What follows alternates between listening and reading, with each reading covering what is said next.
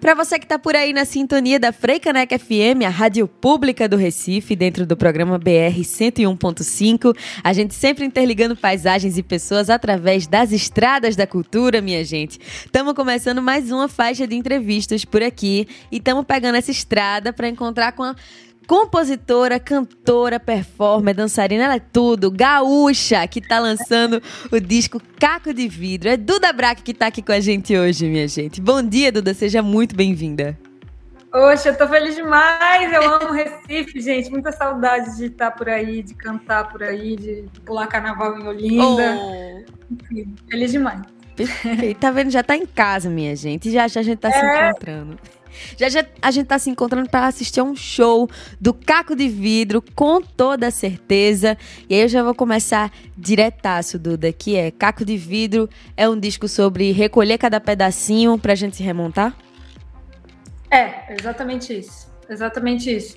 É a narrativa do estilhaço, né? Mas assim, com o foco de o que, que de novo pode surgir a partir de um de fins, fins de ciclos e de, de dores e coisas que a gente vai transmutando ao longo da vida, né? Então acho que ele aponta mais para o lugar da cura do que para o lugar da, da melancólico do sofrimento. Assim. E é muito bom quando a gente tem um artista que, que abre o peito e se expõe pra gente compartilhar dessa dor, porque eu acho que é um momento que todo mundo passou, né? Esse lance de ficar todo mundo em casa, tendo que se encarar num espelho que pode ter virado caco de vidro em algum momento também. É, durante esse, esse processo que você teve de produção do Caco de Vidro, foi um, um rolê de compartilhamento dessas experiências de dor para se renovar? Exatamente. Na verdade, eu comecei a fazer o disco em 2018, 2019. Caramba! É, é, então, assim, muitos desses processos, eu passei por alguns processos na minha vida pessoal, assim, por isso também levei tanto tempo entre um disco e o outro de amadurecimento e de várias transmutações mesmo e curas que me levaram ao lugar de não, agora acho que eu quero fazer um disco. E aí culmina no, no disco assim, era para a gente ter lançado em 2000, início de 2020 e primeiro semestre de 2020. Já estava com metade do disco feito até então. Só que aí entrou a pandemia. Uhum. E aí a metade por fazer foi sendo adiada, adiada, adiada, porque a gente foi esperando passar, esperando passar, e não passava, e não passava, e não passava. Até que a gente falou, gente, não vai ter jeito, vamos fazer cada um da sua casa. Fui chamando os músicos, eles foram gravando em casa mesmo me mandando, então ele é um disco metade pandêmico, assim. Muita coisa foi gravada em home studio da galera, muita coisa foi feita à distância. E eu acho que assim, ele não partiu do princípio pandêmico, mas ele ganha um, uma outra é, conotação a partir disso. Assim, acho que não só para mim, mas para o ouvinte. E acho que para o ouvinte, agora, tudo que a gente escuta vai, vai passar por esse filtro, né? Total. Porque essa situação ela foi tão fatal que ela acho que ela modifica a forma como a gente enxerga a vida, o mundo, o estar vivo, né? é, as nossas dificuldades, as, os nossos privilégios, tudo isso ficou muito mais ressaltado com essa situação da pandemia. Então eu acho que o disco é, vem a calhar nesse sentido, assim, porque é um momento em que todo mundo virou o caquinho, né? Num é contexto sociopolítico, num contexto pandêmico. E aí, muito, para a grande maioria das pessoas, eu acho que isso afeta, assim, afeta o emocional, afeta o psicológico, afeta as relações. Uhum. Então, afeta o econômico, né? Então, é isso, eu acho que foi meio premonitória essa história, né, no sentido coletivo, mas... É bom quando... Mas é isso, estamos vivos e também, a gente também tem muito que celebrar agora, né? Muito para reconstruir, muito para celebrar.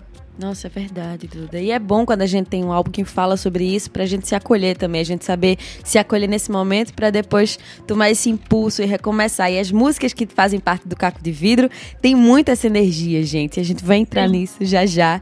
Mas eu quero falar justamente pelo que você começou essa sua fala agora, Duda, que foi esse seu hiato. Esse é o segundo álbum que você tá lançando, o primeiro é lá de 2015. Eu queria que tu me contasse qual é a maior diferença que tu sente dessa Duda que tá falando comigo agora, para aquela Duda lá de 2015? Eu acho que a Duda de 2015 não sabia direito o que ela estava fazendo. Assim. a gente nunca fazendo... sabe. É, eu acho que sim, é sempre no escuro, mas assim, eu era muito mais matura, assim, né? É, e muito menos segura artisticamente, como cantora, como artista. É um disco que eu tenho muito amor, muito carinho, muito orgulho. E que reflete uma fase de, de começo, assim, da juventude, né? Sair da adolescência, começar a juventude, começar a se entender no mundo, começar a se entender como mulher, ainda com muitas lacunas. Total. E eu acho que ele tinha uma coisa de eu entender como dividir a minha energia sexual com o outro, isso refletia muito ali no palco e, e, e na, na energia musical do disco, porque acho que a música é um veículo para isso muito forte, né? Com certeza. Mas ao mesmo tempo tinha uma coisa muito insegura. Então, ele, ao mesmo tempo que ele era muito selvagem, ele tinha uma fragilidade que ia sendo escondida. E, e, e para esconder, é, muitas das vezes era, o disco era violento, né? Um disco super violento. Tinha essa minha necessidade da violência mesmo, assim, de botar um negócio para fora, de agradar, não agredir, agredir, não agradar. Claro que ele tinha uma coisa altamente sedutora, mas ele era mais violento e por isso foi por um caminho mais do rock experimental e do indie e tal, apesar de, de eu ser uma cantora que bebe profundamente da fonte do MPB, né? As minhas maiores referências, onde eu comecei a fazer música vem daí. E eu trago isso sempre, apesar de eu ser muito do rock também, eu vi muito, gostar muito da estética, identificar muito com essa coisa mais visceral que o rock tem. É, então eu acho que esse disco agora, o Caco de Vidro, ele é um disco que fala já de uma mulher mais madura, de uma artista mais confiante, e que e a, a, o caminho estético e a escolha reflete isso, porque ele é um disco que não perdeu a densidade, ao meu ver, né? A forma como enxergo. Porém, ele é mais dosado, ele é mais maduro mesmo. O era mais. calafobético, assim, histérico, né? Esse disco é um disco mais, é um disco onde pela primeira vez eu consigo cantar canções que mostram uma fragilidade muito grande, né? Como Man. É, coloquei uma, a, a, vinheta que abre que, que, na ordem do disco tá antes de Man é uma carta uhum. para uma pessoa com quem eu me relacionei, uma carta que eu nunca entreguei. Então isso está presente num disco, é um disco muito de peito aberto, sem medo de abrir o peito e sem medo de ser frágil e sem medo de que foram coisas que eu fui amadurecendo como mulher, como pessoa, como artista. Assim. Então eu acho que ele é um disco mais solar, sem perder a densidade. Ele tem muita crítica sociopolítica, muito mais do que o primeiro. Porém, eu quis fazer isso de uma forma, pelo contexto que a gente está atravessando tá tão pesado, eu quis fazer isso de uma forma um pouco mais leve, mais divertida. Então acho que eu optei mais pela ironia do que pela agressividade e pela violência, né? Um uhum. disco mais ácido, irônico e que preza muito por esse lugar de dançante, de elevar a vibração. Então, é um disco que eu trago ainda mais a coisa, a sonoridades brasileiras e latino-americanas, que é uma pesquisa que eu sempre tive, mas que no primeiro não ficou tão nítido. E, e é isso, eu acho que o, enquanto o primeiro disco talvez seja um indie rock que flerta, que, que vem da, da fonte da MPB, talvez esse seja um, um pop experimental que, que bebe da fonte da MPB. Assim porque eu acho que ele é um disco bem mais pop, bem mais abrangente, mas ainda assim experimental. Uhum. Porque eu acho que eu não sou uma artista que pega uma tangente que já está funcionando no mercado e, e, repete isso, né? Acho que tem muita gente fazendo isso, mas acho que não é minha onda. Acho que o meu caminho é achar o meu som, sabe? De modo que você escute e fale assim, hum, é Duda. Uhum. É o que eu tenho interesse de fazer. E é o primeiro disco que eu produzo, né? Que eu assino a produção musical junto com o Gabriel Ventura, que é um parceiro já desde o primeiro disco parceiraço maravilhoso. E é um disco muito colaborativo, tem muitas participações, muito coprodu muitos coprodutores, músicos, convidados e tudo. Mas foi tudo meio orquestrado por mim, pelo Gabriel, assim, e as propostas vieram muito de mim. Eu sempre fui muito ativa nos meus processos, mas esse foi o primeiro que eu puxei para mim. Uhum. Então eu acho que. Não sei porque que eu entrei na, na, nesse assunto, mas eu acho isso, acho que é um disco mais, mais consciente, mais lúcido. Total. E, e eu, você tocou no ponto que eu estava querendo chegar, na verdade, que é essa produção musical que você está assinando com Gabriel Ventura. Um artista que assina a produção musical está dizendo ali, minha gente, eu fiz parte desse processo ativamente, eu sei como foi construída cada uma das faixas, como ia ser tocado, qual era a vibe que eu queria colocar ali dentro. E isso faz toda a diferença. Como foi esse processo do lado de Gabriel, Duda? Suado, para ele principalmente. Porque eu sou virginiana louca, né? Enquanto Perfeccionista. Nossa, e mais do que perfeccionista, porque assim, eu acho que o perfeccionismo é legal, mas eu não, eu não tenho um perfeccionismo virtuoso. Nossa, tem que ser impecável a execução e não sei o quê. Não, é, é um. Achar o centro do tirar o alvo, saca? Uhum. Achar o caminho certo, achar a escolha certa, achar um, um ponto que emociona e que faz sentido, que tá bem feito, que tá propondo, concatenando muitas coisas, né? Um disco que, pô, faz sentido. É um disco muito louco, porque se você pensar, tem folk, tem funk, tem cúmbia, tem rock, pagodão, tem pagodão baiano. E tudo se organiza e faz algum sentido, assim. Então, até eu entender, porque foi experimental. Eu acho que assim, quando eu digo que é um pop experimental, sobretudo é pelo processo. Porque meu processo de produção, ele é sempre essa coisa no escuro, que eu vou descobrindo ao longo do caminho que o disco vai ser. Eu já parto de algumas coisas que eu sei que eu não quero e de algumas coisas que eu tenho vontade de fazer. Mas ele é muito sinuoso durante o caminho. Então, e esse disco especialmente, porque quando eu comecei a mexer nas músicas, eu não sabia ainda se ia ser um disco, se ia ser um projeto de singles.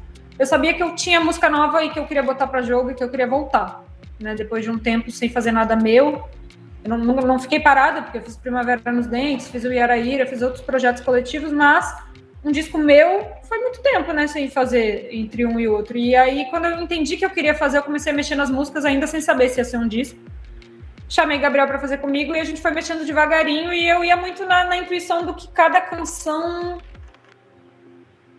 Onde, o que, que eu podia explorar em cada canção, saca? Então, tomar essa, quando chegou, eu falei, gente, é, eu quero fazer um pagodão. Quero o meu lado que dançava é o Chan, quando eu tinha três anos de idade, na boquinha da garrafa, tem que aparecer no, na minha discografia, sabe? Total. Foi vindo daí, porque eu tenho uma escuta musical muito diversa. Eu vou do Timbalado ao Paco de Lucia no mesmo dia.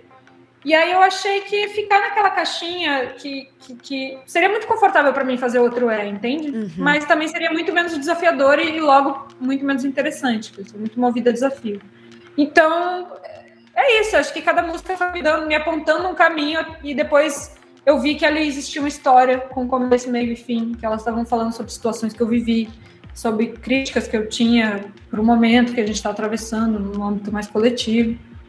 Então é isso, na verdade, o, a, o fio da meada a gente acha fazendo, eu acho, sabe? Com certeza. E Mas o Gabriel treinou, porque eu tenho essa coisa, né? E às vezes eu invento o caminho e falo assim, não, não é isso, vamos mudar tudo. E aí ele quase enlouquecia comigo, mas ele foi extremamente paciente. E ah, eu gosto muito de trabalhar com ele porque a gente se identifica muito, a gente tem uma pesquisa de som mesmo, de sonoridade, de timbre parecida, sabe? A gente gosta das mesmas coisas, a gente tende a fazer essas mesmas escolhas. Então eu chegava com uma ideia e ele sempre melhorava minhas ideias e, enfim, é isso. É muito Parceirão, massa. Tá?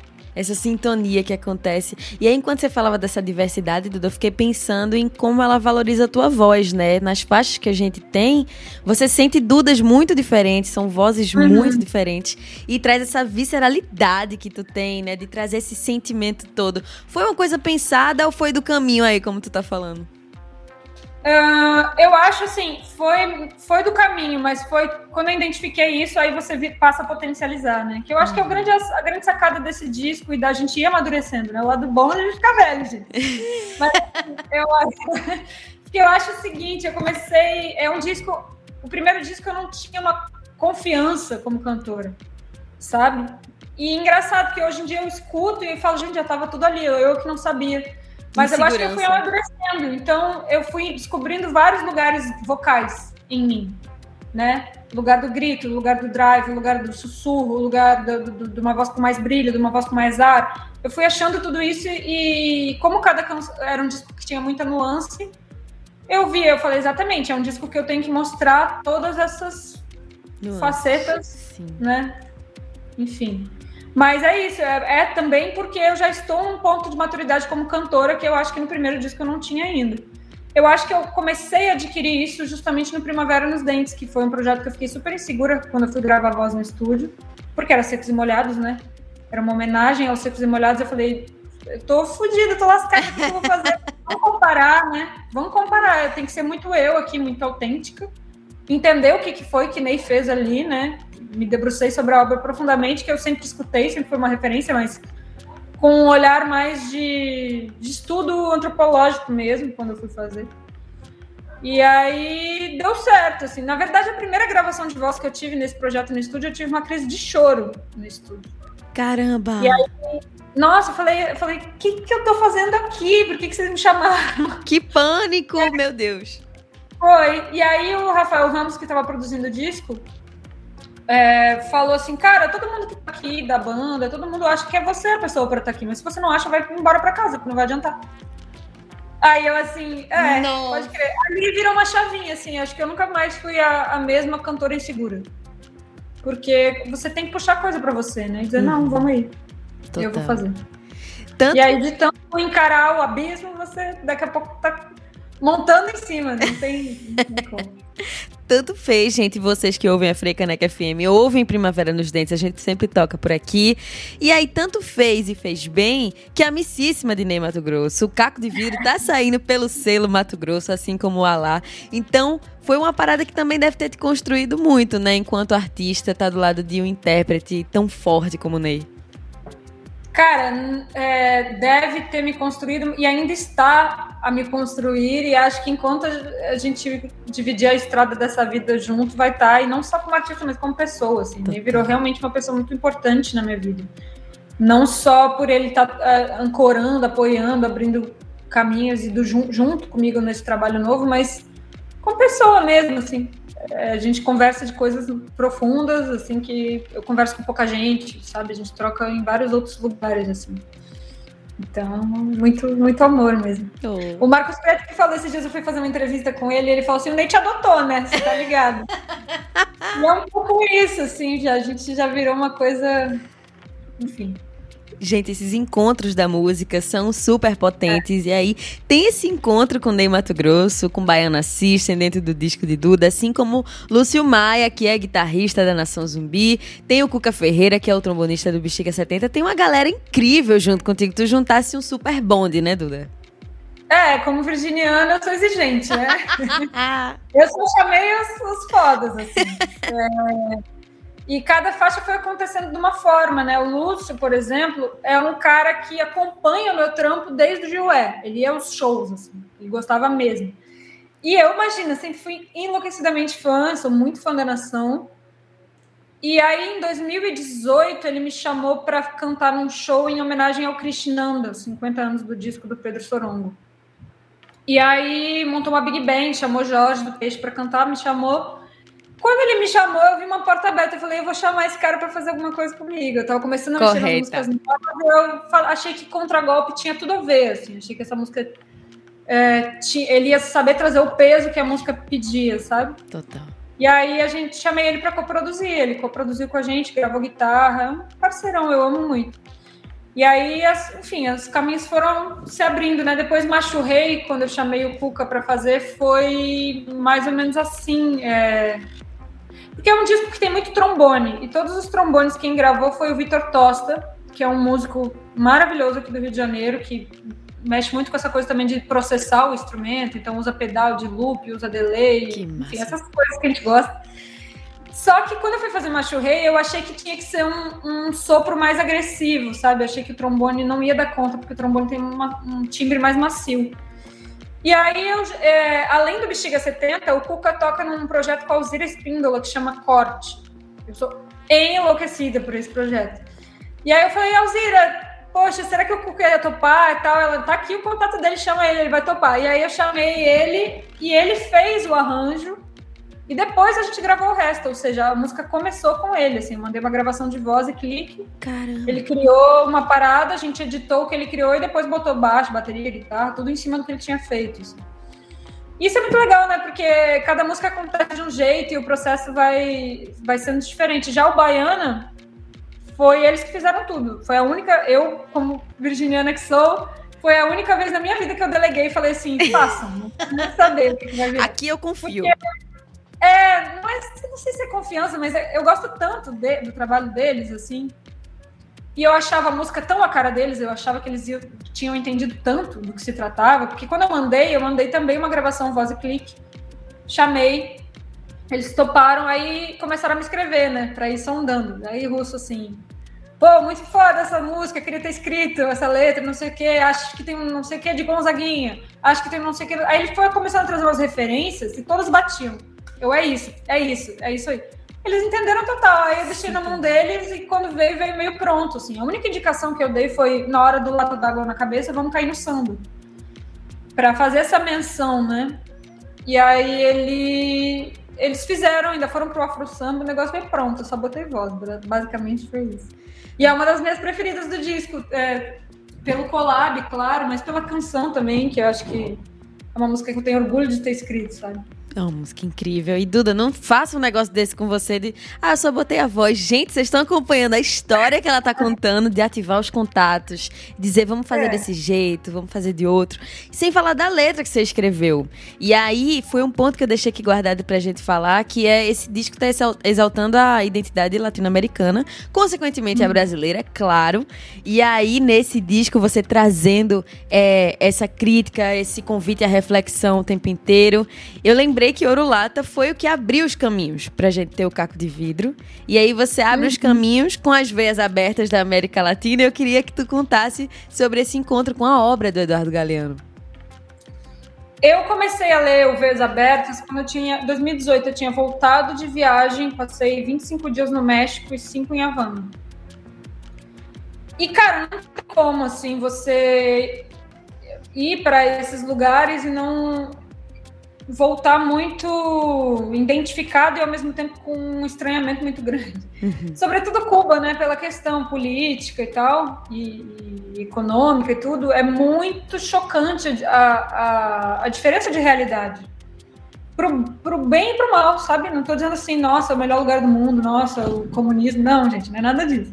Mas é assim, o quanto tem coisas muito positivas e co coisas muito negativas e o quão diferente é mesmo, porque isso muda a perspectiva das pessoas, da forma como elas se locomovem no dia a dia. Quer dizer, tem uma frase no documentário do Mujica que ele fala muito sobre isso. Ele fala: a cultura é a forma como a gente se move no cotidiano. Então não existe nenhuma transformação de uma sociedade se não for através da cultura. Porque se a gente mudar a economia, mudar a saúde, mudar a educação, mudar a política, e não mudar a forma como as pessoas se veem, a forma como elas constroem os, os paradigmas, nada mudou. Elas vão continuar se vendo igual, sentindo igual, pensando igual, fazendo igual.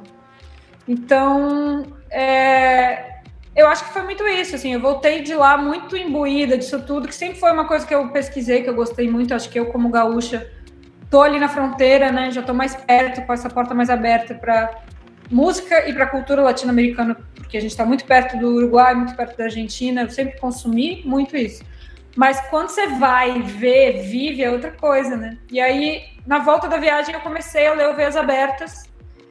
E aí chegou no momento que o Galeano estava falando sobre a exportação do café brasileiro.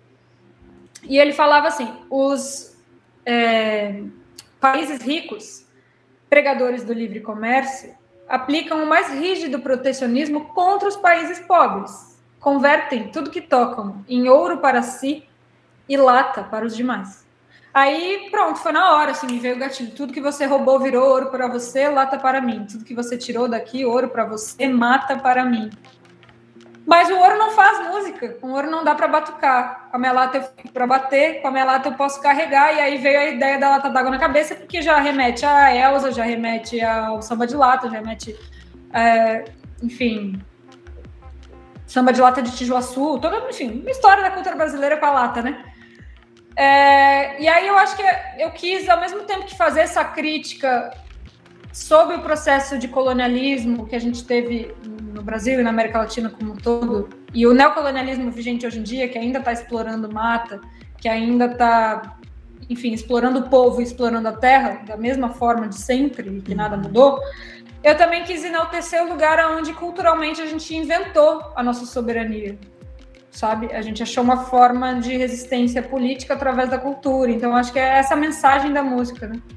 E aí, desde que eu fiz essa música, eu sempre achei ela a cara do Baiana, porque o Baiana traz esse discurso muito forte, né? Total. Assim como o Ney. E aí, por isso que eu falei, é isso, vamos juntar. É isso aqui. O Ney já ia participar do disco, sim ou sim. Inicialmente, até eu tinha pensado numa outra música de um compositor aí de Recife, que é o Martins, e aí tu vê, olha que louco que não é a conexão da gente, porque eu ia chamar o Ney para cantar no meu disco comigo, Estranha Toada. E aí, é uma... Ney regravou. Mas, então, eu. Porque quando eu ouvi a música, eu falei, gente, eu amei essa música, ela é minha cara, essa coisa meio cigana, né? Meio flamenca e tal. E a cara do Ney, lógico, eu vou chamar o Ney para cantar. Só que aí, eu ainda estava trabalhando no repertório do disco, não quis antecipar as coisas. Um belo dia eu chego para tomar um café com o Ney na casa dele e ele fala: Ai, deixa eu te mostrar as músicas que eu vou gravar no próximo disco. A primeira que ele me mostrou foi Estranha Doada. E eu assim, não tô acreditando.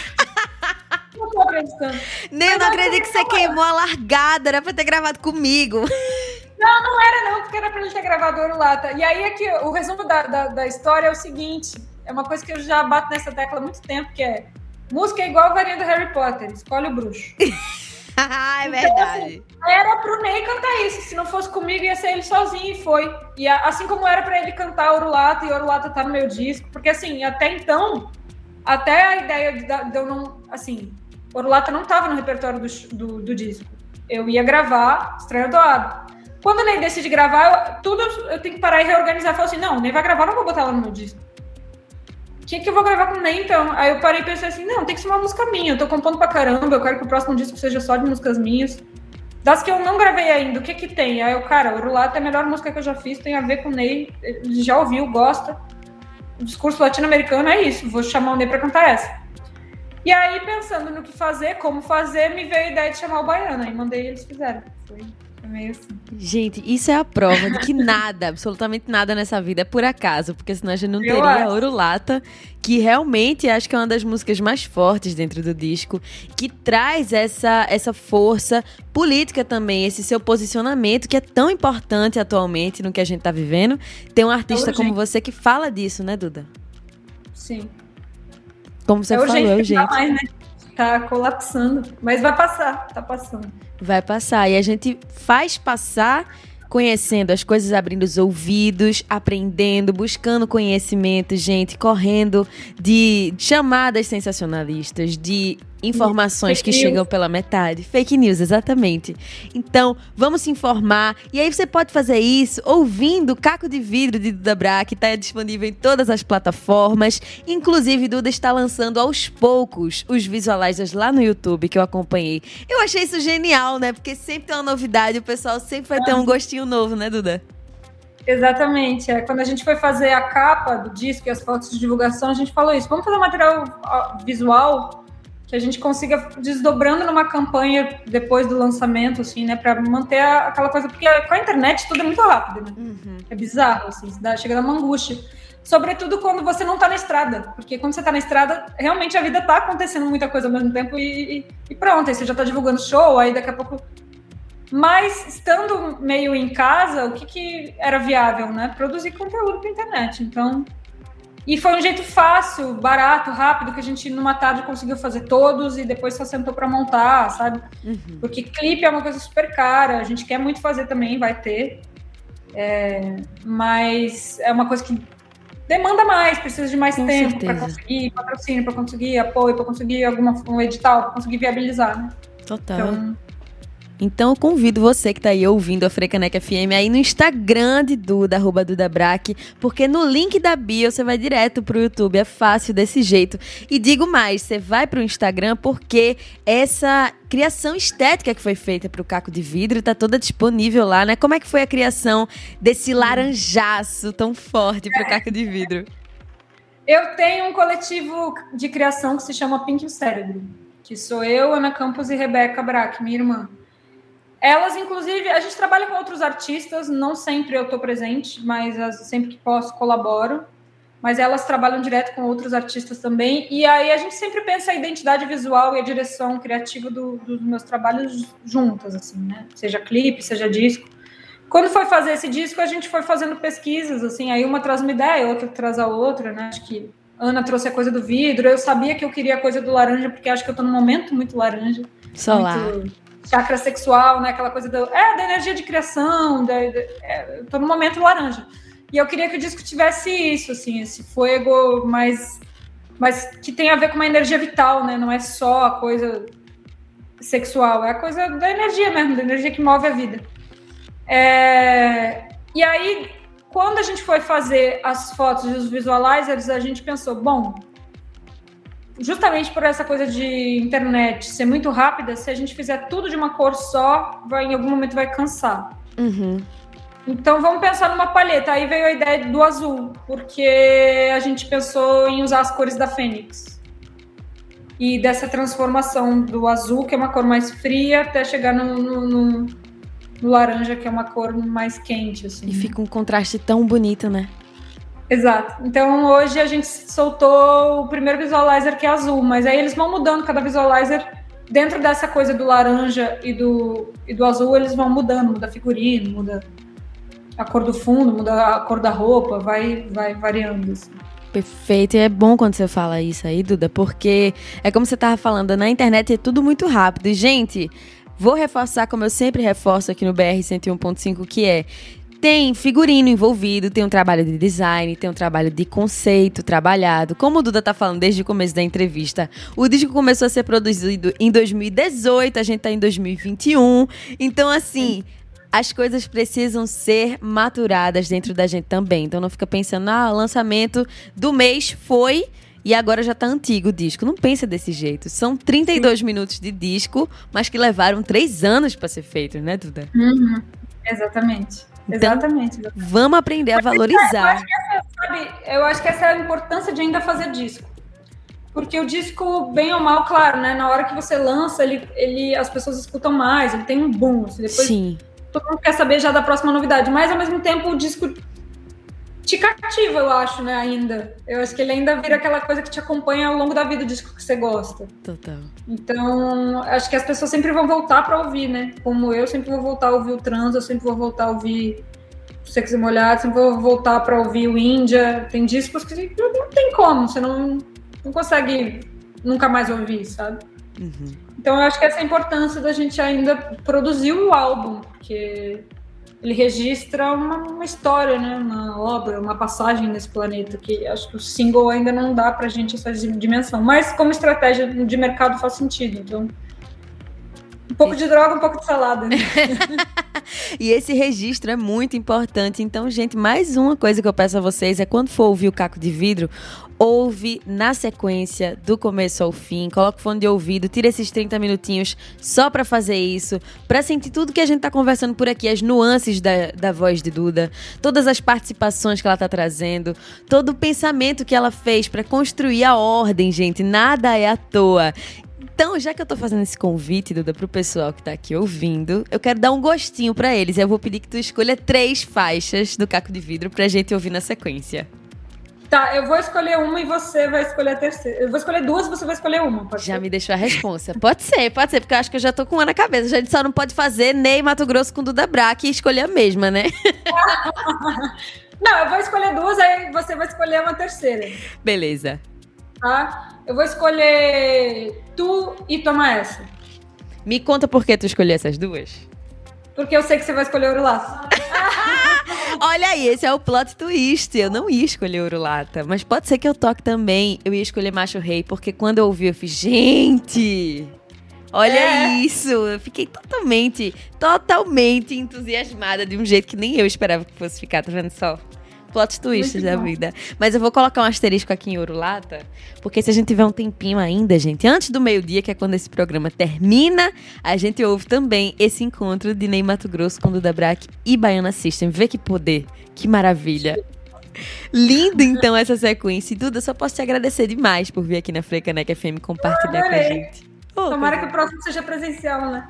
Tô torcendo pra isso, pra você fazer o lançamento do Caco de Vidro aqui em Recife.